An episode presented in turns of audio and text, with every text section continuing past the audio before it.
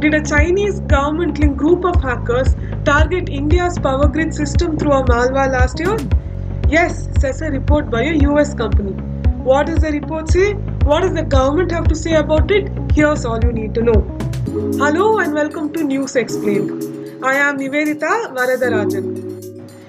Recorded Future, a Massachusetts based company that studies the use of internet by state actors, in its recent report detailed a campaign conducted by a China linked threat activity group called the Red Echo, which targeted the Indian power sector. The activity was identified through a combination of large scale automated network traffic analytics and expert analysis. The report said that the data sources included Recorded Future Platform, Security Trails, Spur, Farsight, and common open source tools and techniques. In its report, Recorded Future says that it notified the appropriate Indian government departments prior to the publication of such suspected intrusions to support incident response and remediation investigations which impacted the organization. In a report, the New York Times said that this discovery raises a serious question about whether a power outage in Mumbai last October was meant as a message from Beijing about what could happen if India pushed its border claims too vigorously. You know very well that both nations were involved in an intense border standoff for over eight months. Red Echo has a strong infrastructure and victimology which overlaps Chinese groups APT41 or Barium and Tonto team, the Recorded Future report said.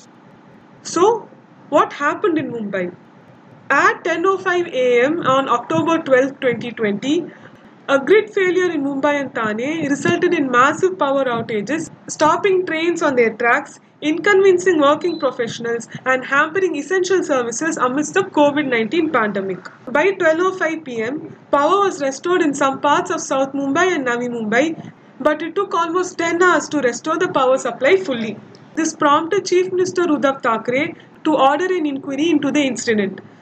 Today, Maharashtra's Energy Minister Nitin Raut said that this large scale power failure was, in fact, an act of sabotage. He said that the Maharashtra Cyber Police Cell would hand over the probe report to him and Maharashtra's Home Minister. In a statement, then, he said that maintenance work was on at the circuit number 1 of the Kalwa Padghe line. So, all the power was loaded uh, onto circuit number 2, but that circuit developed a technical failure. A senior central government official told Business Line that the concerned agencies have not yet received full information and data about the incident.